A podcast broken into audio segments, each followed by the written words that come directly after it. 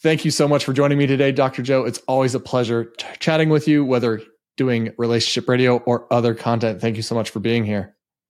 Well, thank you for inviting me. Thank you.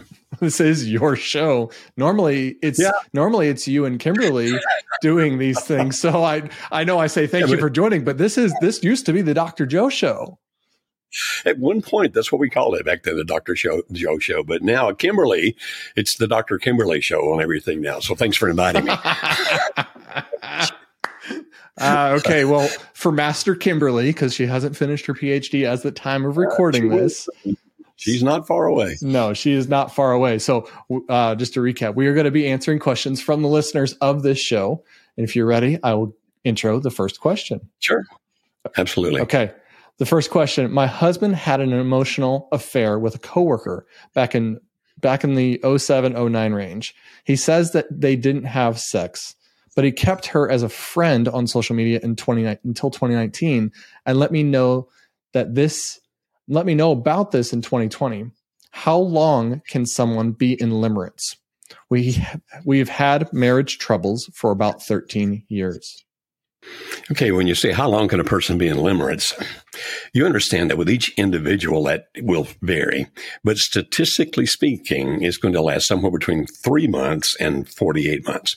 Most of them, based on my experience, end by the 24th month or by the second year.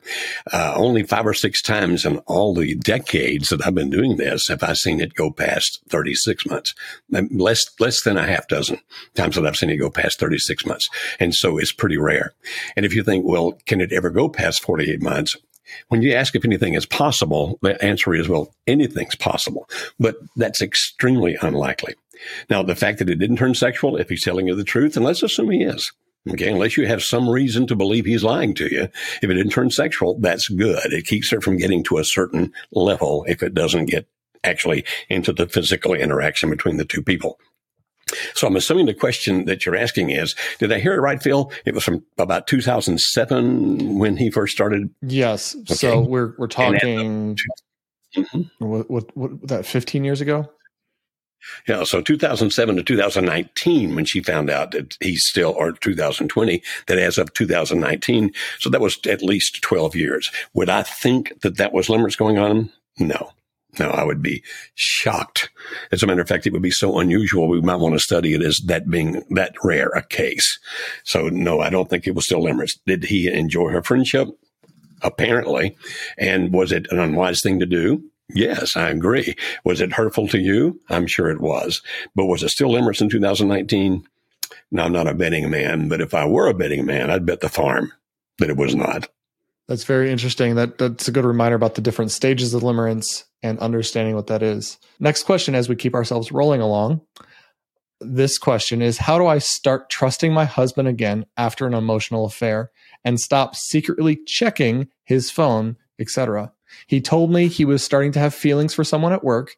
He ended it. However, I discovered more texts and I'm still filled with anxiety. Yeah, Phil, you and I just recently did a, a four night series about trust that you and your crew are turning into a toolkit that I would strongly recommend to this person. Get the toolkit. But understand when you trust, uh, you see, we, we talk about trust, mistrust, and distrust. Trust is predictive. Trust says, I believe that the decisions that you make and the actions that you take will be for the benefit of our relationship or the benefit of me. Distrust is, no, I now have evidence that when you make your decisions or do your actions, it's maybe in your mind benefiting you, but it's certainly not for the benefit of the relationship and not for the benefit of me. Mistrust says, I don't have enough evidence to know either way. Now, what you're indicating is at this point that you distrust and you want to check the phone, those kinds of things. That actually makes sense. But sneaking to do it actually is going to work against you. In that series, and we hope that you get it as soon as it comes out, it talks about calculative trust. Calculative trust is basically a system for rebuilding trust. And so it might be, you know, I need to be able to see inside your phone. I, I want you to make that available to me. And rather than you sneaking behind his back and doing it, which can really backfire in bad ways, it'll be open and honest when he does that. If he says that means you don't trust me, your response is that's correct. I don't trust you. You violated my trust and I don't trust you right now. But I'm willing to rebuild that trust so we can get back to trust. But to go through that, we have to calculate some things that need to occur. That's why we call it calculative trust. Things that need to happen so I can trust you again. So without going into what we did in four nights, two hours each night, let me recommend that you get that toolkit and that you do build a process with him, even if he resisted a little bit to begin with, saying, no, I want to trust you again, but this is the process to how we get there. I think there's another piece to this, Dr. Joe, of what we teach in our push behavior. So this this does kind of fall under the category. This does fall under the category of hovering. So what are some good recommendations for someone to stop that push behavior of hovering?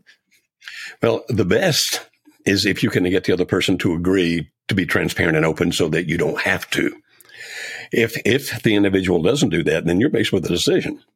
Am I going to trust him or her, even though they will not make themselves completely transparent to me? But I think the worst thing you can do for them and you is to do the sneaky stuff. Because our experience is whenever you get caught, and ultimately almost everybody does, that when you get caught, rather than being about your spouse's behavior, it's going to be about how dare you violate my privacy. So again, best thing, ask, get the transparency.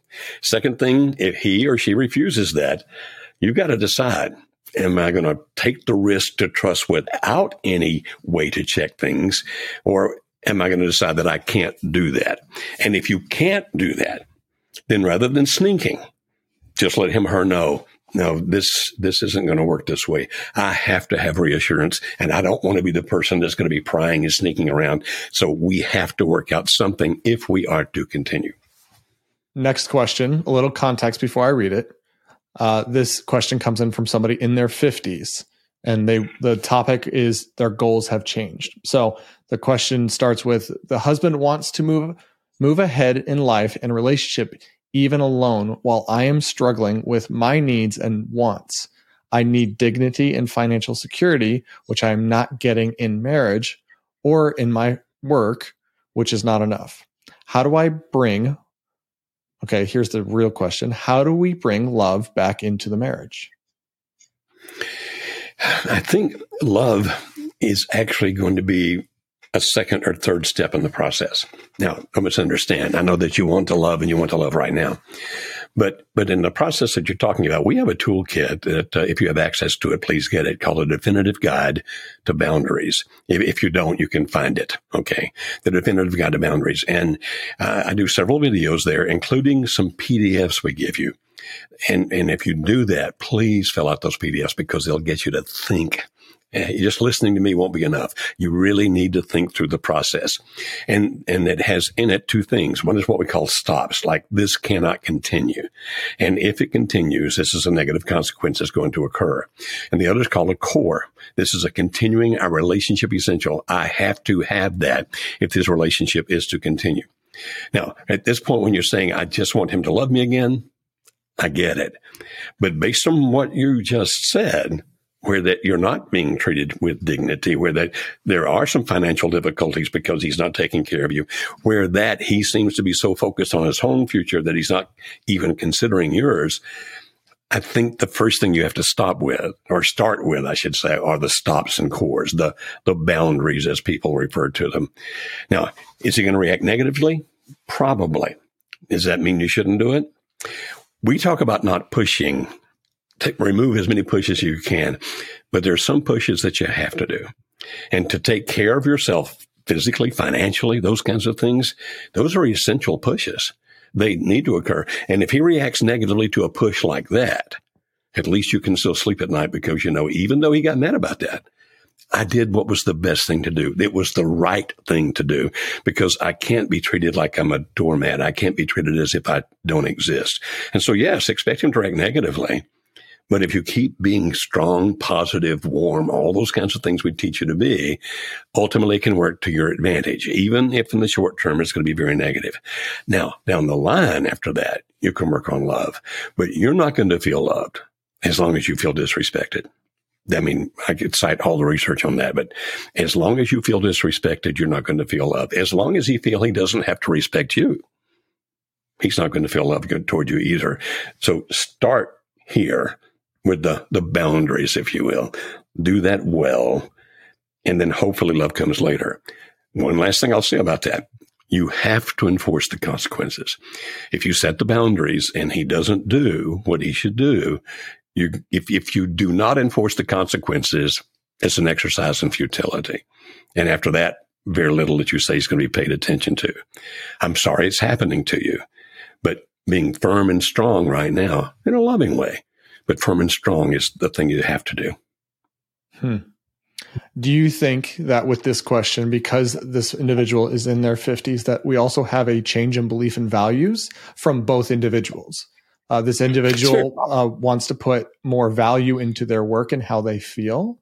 And it sounds like maybe the husband wants to move on and maybe it, it goes back to the sowing oats story we talk about of uh, without more details, I can't speak into this, but um, that also might be one piece of this as well. Sure, absolutely.